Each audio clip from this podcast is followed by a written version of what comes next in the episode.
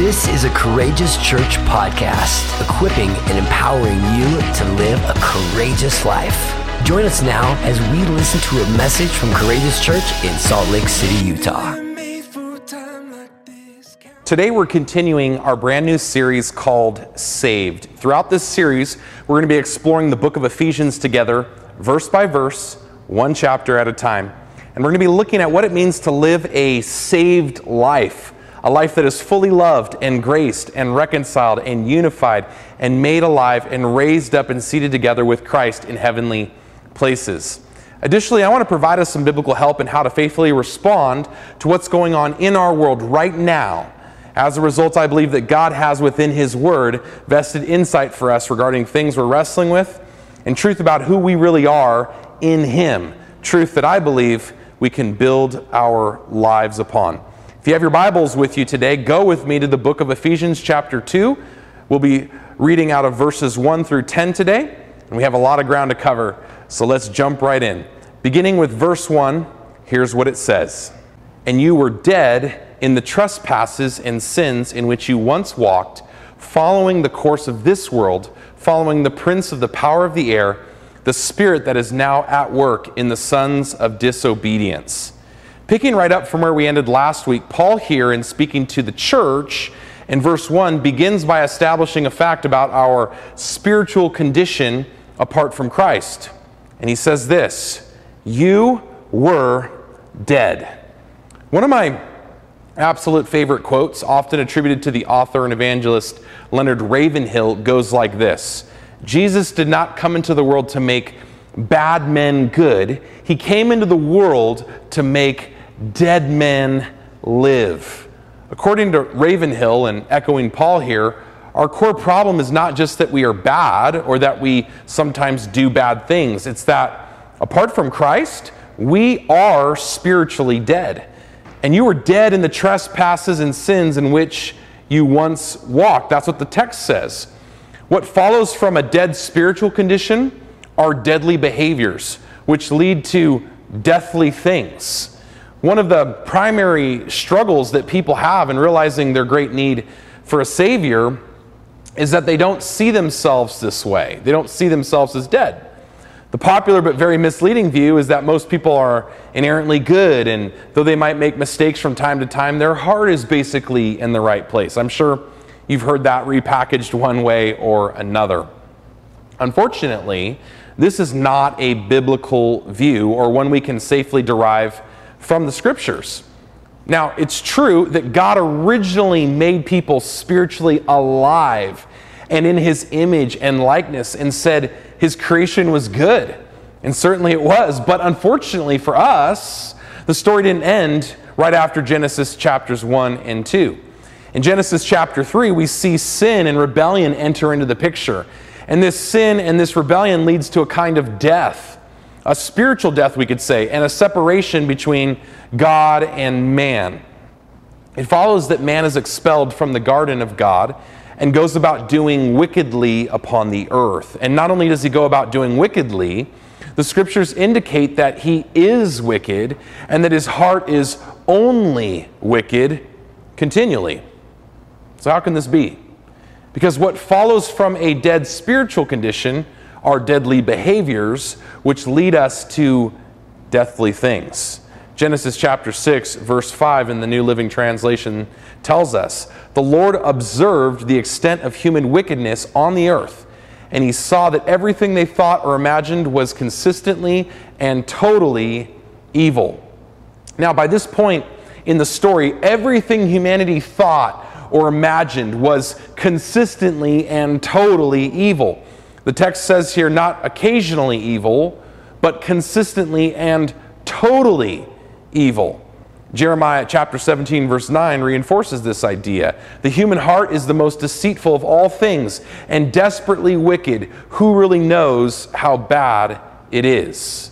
Both of those verses issue strong statements from God about humankind, about our humanity, statements that we really need to grapple with if we're going to come to terms with a biblical view of what God thinks about us and what He's decided to do about it in Christ Jesus.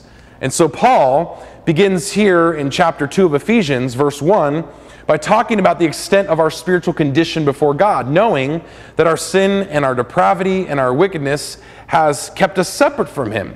And he says this You were dead.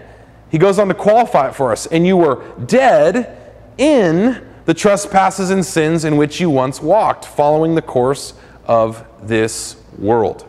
So, we were dead, and we are dead in our trespasses and sins. The word trespass here means to take a false step. We would use that word if someone purposefully stepped onto our property in violation of a boundary line or a marker.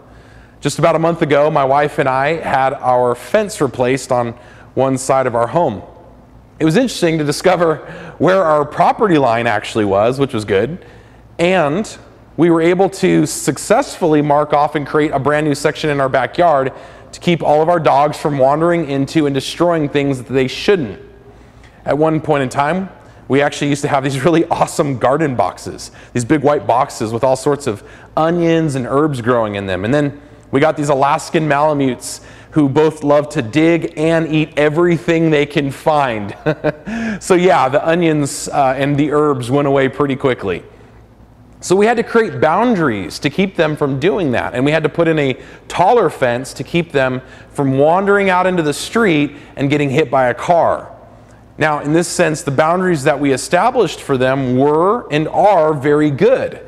Everyone say it with me Boundaries are a good thing. Boundaries are a good thing. And what we see in the idea behind this word trespass is that God has established certain boundaries for our lives. Boundaries not just to keep predators or strangers out, but boundaries to protect us and keeping us from getting into things that we shouldn't and wandering where we should not go. And yet, that's exactly what we've done. All of us, like sheep, have gone astray. All of us have violated God's boundaries and trespassed against Him. Are you tracking with me? Today, we don't tend to use that word as much as we used to, but the idea remains. We might say things like, well, this time you've really crossed the line. And to Paul's point here, because of our own wrongful attitudes and rebellious actions, we have all purposefully crossed the line and we've done so by violating God's good boundaries for our lives. Additionally, Paul uses the word sins here. He says, You are dead in your trespasses and sins. The word sin means to miss in one's aim or to deviate from the standard. Archers back in the day would use this term if they missed the target in shooting their arrows. They would be seen as having sinned, as having missed the mark. The idea here is that in our sins, we've been missing what we've been aiming at. Romans 3 says that all have sinned and fallen short of the glory of God. Friends, ultimately, the glory of God is the target or focus for our life's aim because we were made for God's glory, to reflect His glory. That's always been the intent for God's good creation. As His great masterpiece and what the Bible calls His own handiwork, as we'll see here in just a few moments, we were designed by a master artist to reflect his radiance and marvelous nature and beauty and goodness and glory throughout the earth. So, whether it's by willful violation or are mistakenly missing the mark, we, apart from Christ, were and are spiritually dead in our trespasses and our sins. Because, verse 2 says, we were following the course of the world and the prince and the power of the air. Now, the word for world here is cosmos, and it typically means a universe or created order. But in this context, Paul is using it to speak of a worldly order, a way of life that has been ordered in such a way that is godless or without Christ.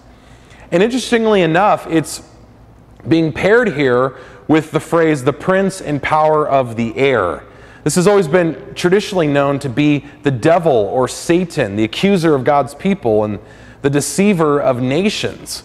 In the course of the world, or this way of life that is ordered without Christ, Satan has been exercising his influence and domain as a prince and power of the air. The word air here used does not mean oxygen, but rather a spiritual atmosphere that interlocks with earth. We might even call it a heavenly place or a spiritual realm. And in the spiritual realm, the enemy has been waging his war against God's good creation and the saints for quite some time now. We spoke on that word saints last week, meaning holy ones, and The truth is this the devil hates the holy ones and the holy things of God. He hates the church. That's why he's trying so hard to divide her and to shut her down right now. And he hates the church, which is Christ's body, because he hates Christ himself, the Holy One of Israel. This is where we also get the term antichrist from. Anti meaning against, and Christ meaning the anointed one. The devil and his angels have taken up a combative stance against God's anointed one, that's Jesus, and against God's anointed ones, that's all of us. So don't be deceived. As we'll see later on in Ephesians chapter 6, we are in a spiritual battle. And not only is the devil at work within spiritual places, but he's active at work within what the text here calls the sons or the children of disobedience. The word disobedience here refers to the rejection of belief or a refusal to believe, meaning that the devil is able to assert his influence over people who refuse to believe in Jesus and who continue to walk according to the course or the patterns of this world. That's primarily how the enemy is able to do what he does in our lives. But for the people of God, that's you and me, those of us who have surrendered our lives to Christ, we are no longer children of disobedience. Come on. But rather what First Peter calls obedient children, those that belong to and love and obey Jesus. Jesus said, Guys, if you love me, then you'll obey me. And I believe this. The mark of those that truly love God are those that obey Jesus pure and simple. And so Paul is contrasting our old way of life before we believed as those who trespassed and sinned against God by following the patterns of this world and as being under the influence of the devil, acting in disobedience to Christ with our new way of life. And I need to point out something key here, something that I think is actually really easy to miss. Verse 2 importantly adds the phrase, in which you once walked, meaning there's a demarcation here meaning there's these are past and not present behaviors. This was once how you walked and behaved apart from Christ, but that's no longer your current reality. Guys, this is so crucial for us to understand. By way of analogy, it's kind of like being locked into a, a long term subscription service by which you're stuck with that service provider's content. Like many of you guys, I have an internet service provider. They call it an ISP. Mine happens to be Xfinity, and it provides internet service via the cable that runs to my house. I also have a cellular service provider, T-Mobile. Before that, it was AT&T. And to ensure that I can back up all of my files, I have different cloud accounts, right? Cloud accounts like iCloud and Dropbox and Google Drive. Additionally, I also have a streaming service provider, Netflix. And at one point, I had multiple streaming service providers and app subscriptions. I had Hulu and Amazon and Sling TV. And then Disney Plus came out, right? But somewhere along the way, it just felt like our life was becoming so congested and so noisy, and that we needed to simplify some things. So I decided to cancel some, if not many, of these accounts. And you know what? Some were actually really hard to let go of. Some even had contracts that had to be paid off before I could unsubscribe. But to my point, once those services were able to be canceled and disconnected, I was no longer stuck with the noise and the content they provided to me. And in the same way as Christ followers and believers, our subscription to the streaming services that once provided content under the spiritual rule and dominion of sin and our worldly system and the devil have now been permanently canceled in Jesus' mighty name. Those of you that were once locked into a long term contract with death have been set free. Hallelujah. As I said last week, for those of you that are now in Christ, meaning you've surrendered your life to Him, and He's placed His promised Holy Spirit within you, you have been made a saint, a holy one, and you have a new heritage in Jesus. You've been adopted into His family to walk in and as His inheritance to the praise of His glory. I mean, this is good news. This is the gospel of Jesus for all who believe. Jesus himself said, This is the reason for which I've come, guys, to destroy the works of the devil. You want my translation? Jesus came to cancel the Prince of the Air's streaming service over your life. Amen? And some of you watching today have had God do this in your life in a major way, and it's changed everything for you.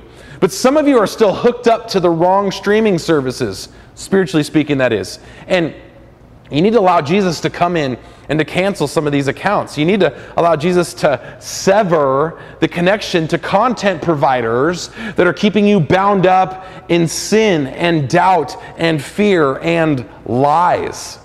The devil, the Bible tells us, is the father of lies. As I've often said, when you believe the lie, you empower the liar.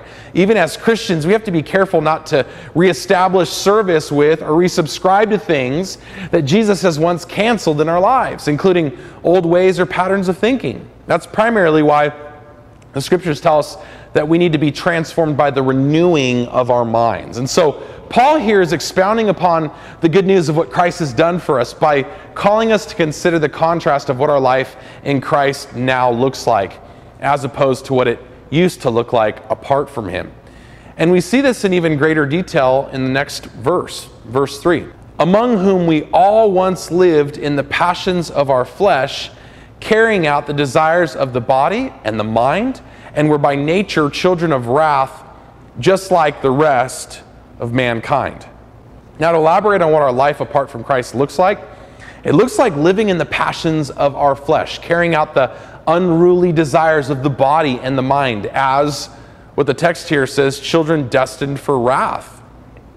As we all know, the passions or cravings of our flesh, although highly celebrated in our culture today, come on, you know that's true, and widely hallmarked as the chief glory of man, actually lead to the chief destruction of man when left unchecked or unrestricted. Left to our own pursuit for self gratification, what the scriptures here refer to as the passions of the flesh, we will naturally carry out all the debased desires that our minds can come up with and that our bodies can act out upon. And to this end, we were, as the text says here, by nature children of wrath.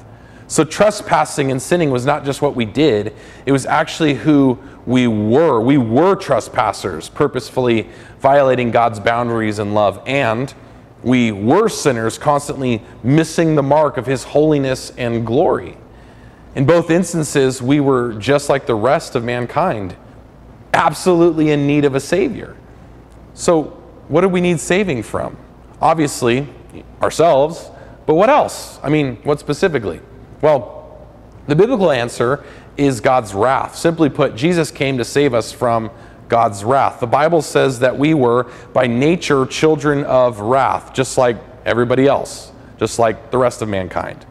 The word wrath here means righteous fury and or punishment, meaning that because of who we were and how we acted, we were already subject to God's righteous fury and his holy yet punitive judgment for our trespasses and sins. In other words, we needed to be held accountable. And as we've now come to understand, growing up in Christ and becoming mature, is that this is actually a good thing. After all, God that won't hold people accountable for their actions is not a God worthy of our trust or worship or adoration, because a God that won't hold people accountable for their actions is not a just God. Because justice demands that things be accounted for and made right, does it not?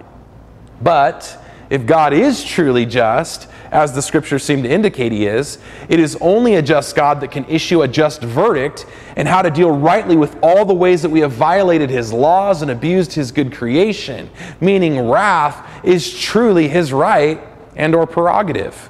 And this is what makes God so offensive to most people today.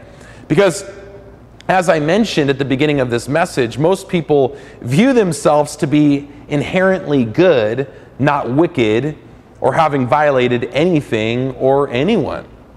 And as a result, most people end up living with this overwhelming view of their own goodness and an underwhelming view of their own sin. In doing so, they actually end up holding God accountable to their own unjust and distorted standards.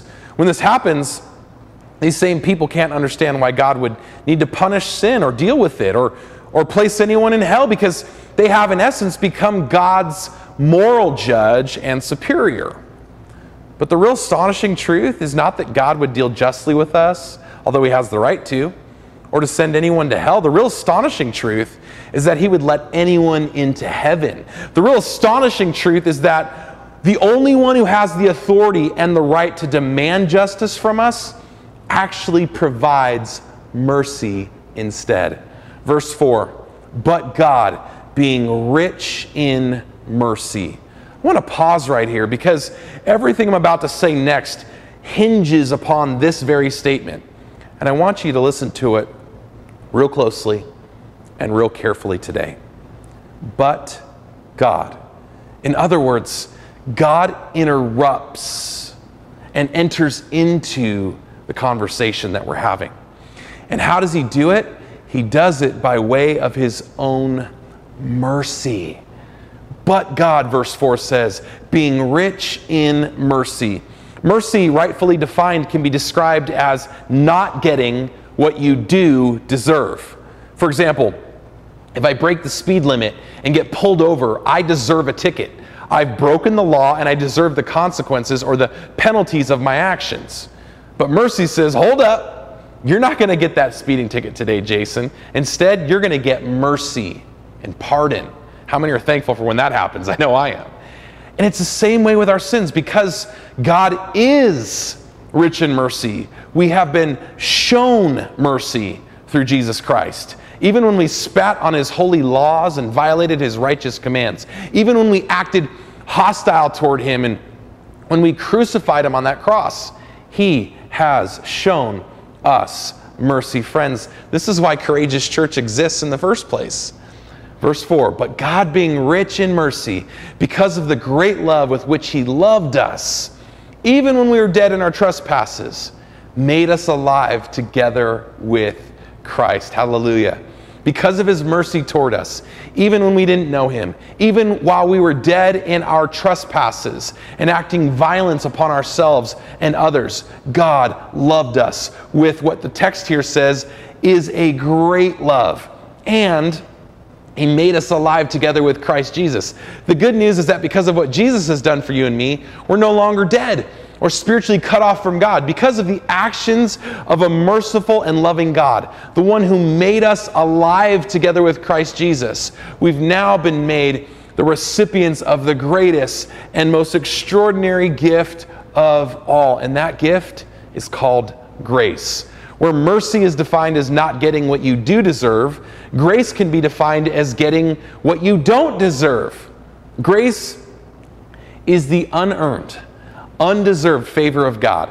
It's you and I being given the greatest gift that we can never earn or ever deserve.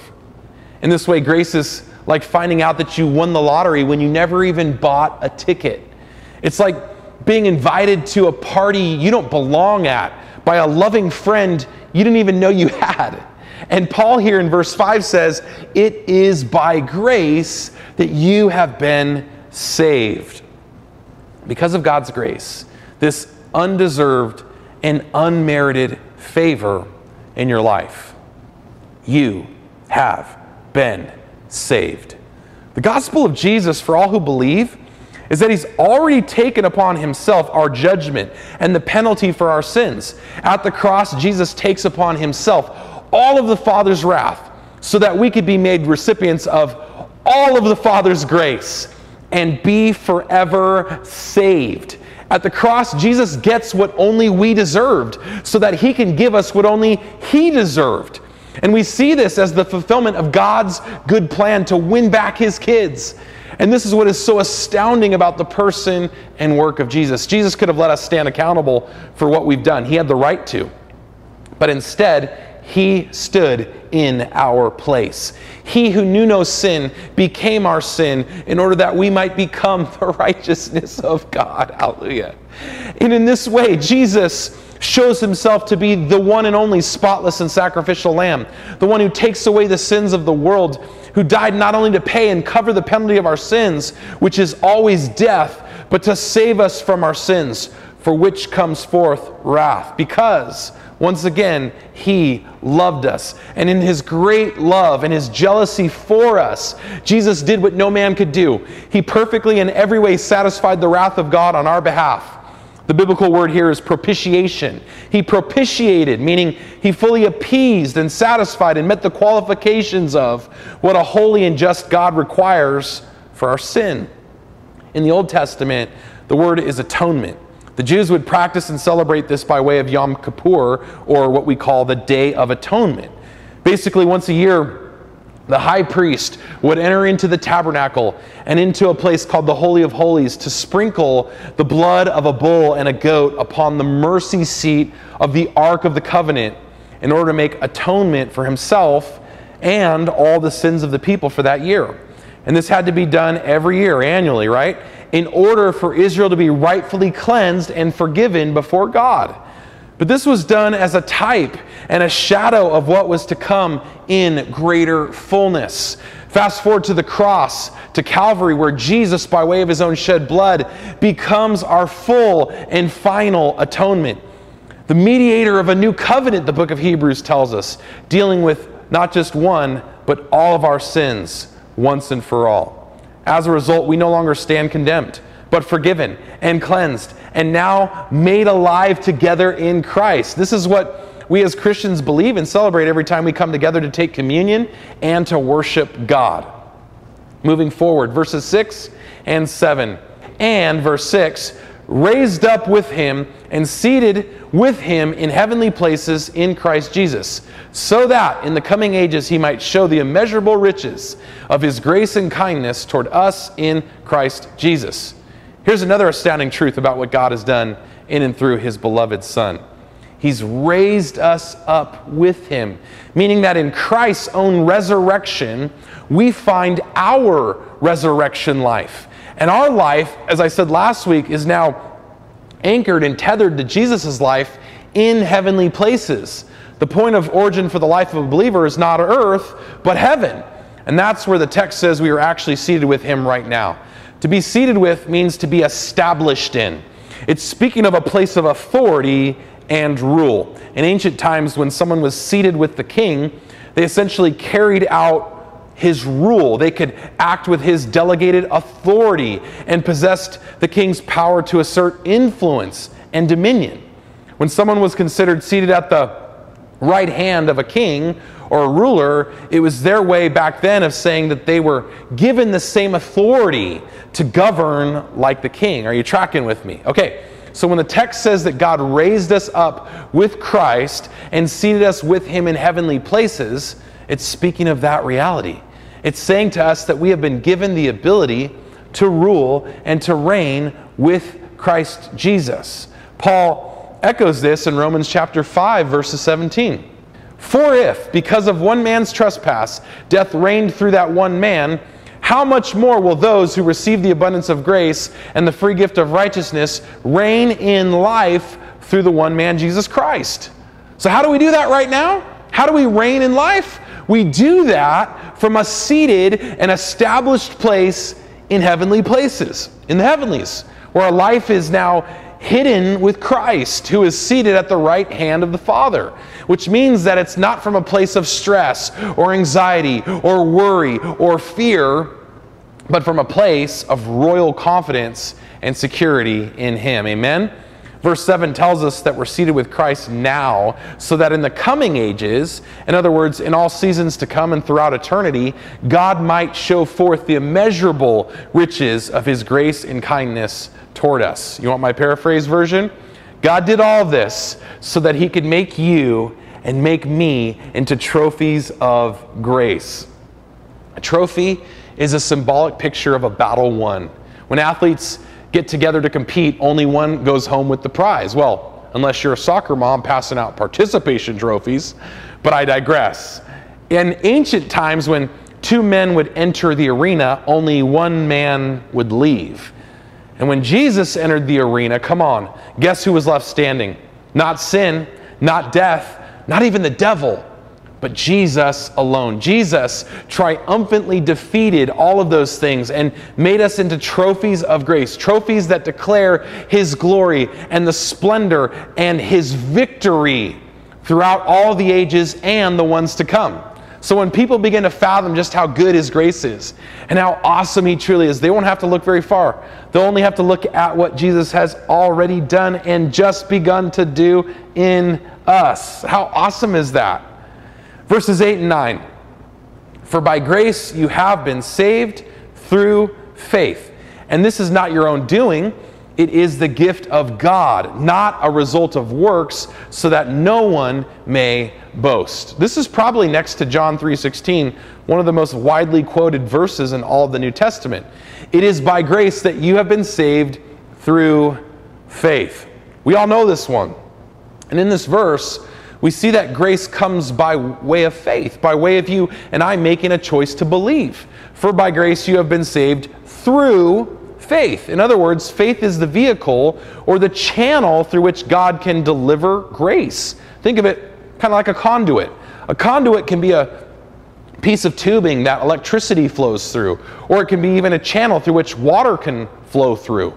And in the same way, faith is the conduit through which God's grace can and will flow into your life. And not just His favor, but every good and perfect gift that He has for us.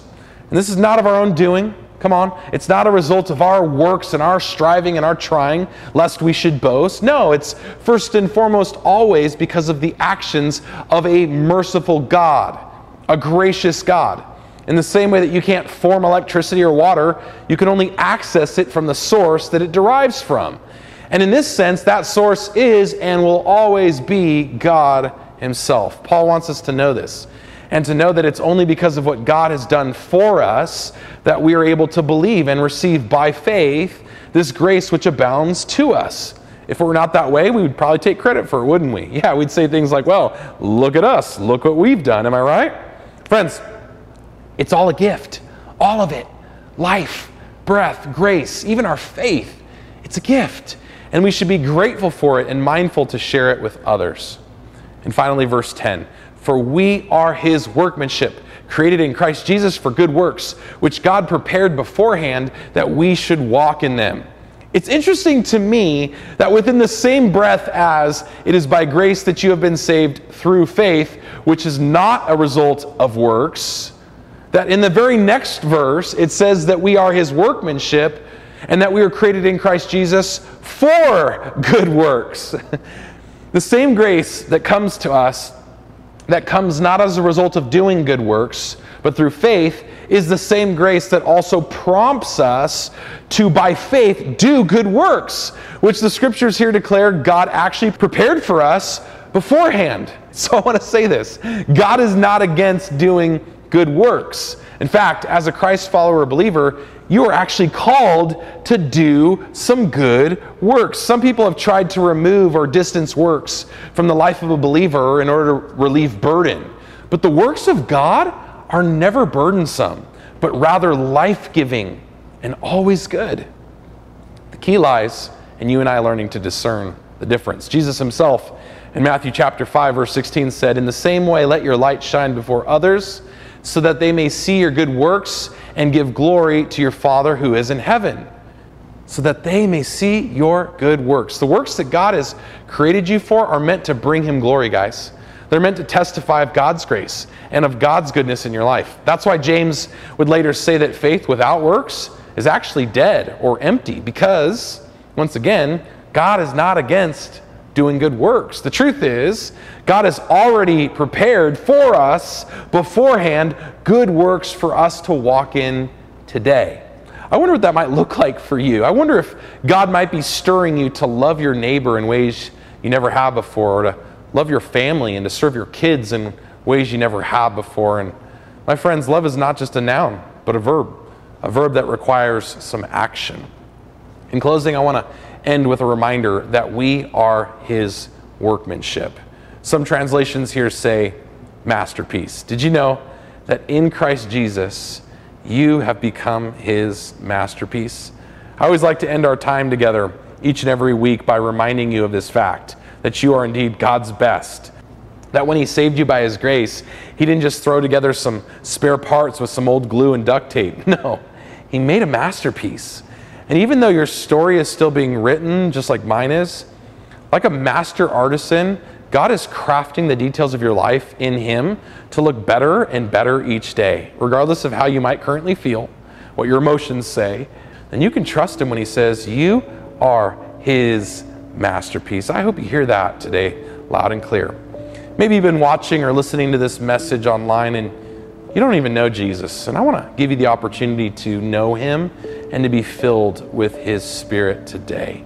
And that starts with you saying yes to Him, yes to love and to follow and to serve Him all the days of your life. At Courageous Church, that's our mission to equip and empower people to love, follow, and serve Jesus courageously. And so I want to invite you to pray this prayer with me that I believe will kickstart this faith journey for you.